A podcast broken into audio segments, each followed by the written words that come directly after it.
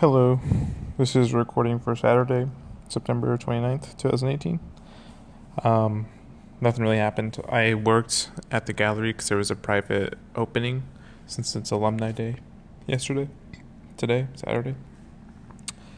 But that's really it. I, did make a little tiny bit of progress on that essay that was due on Thursday, but I'm going to do it tomorrow before work. It's 1.32 a.m. now, so I'm going to go to bed. Uh, I was just going through some old old photos like 2013 2014 um, it's a little bit bit mapping so i'm going to post to instagram now. I need to read. I haven't read in a couple days. I haven't read sapiens in a couple days. I've read some freud but not sapiens. I would count freud as my daily reading but yeah.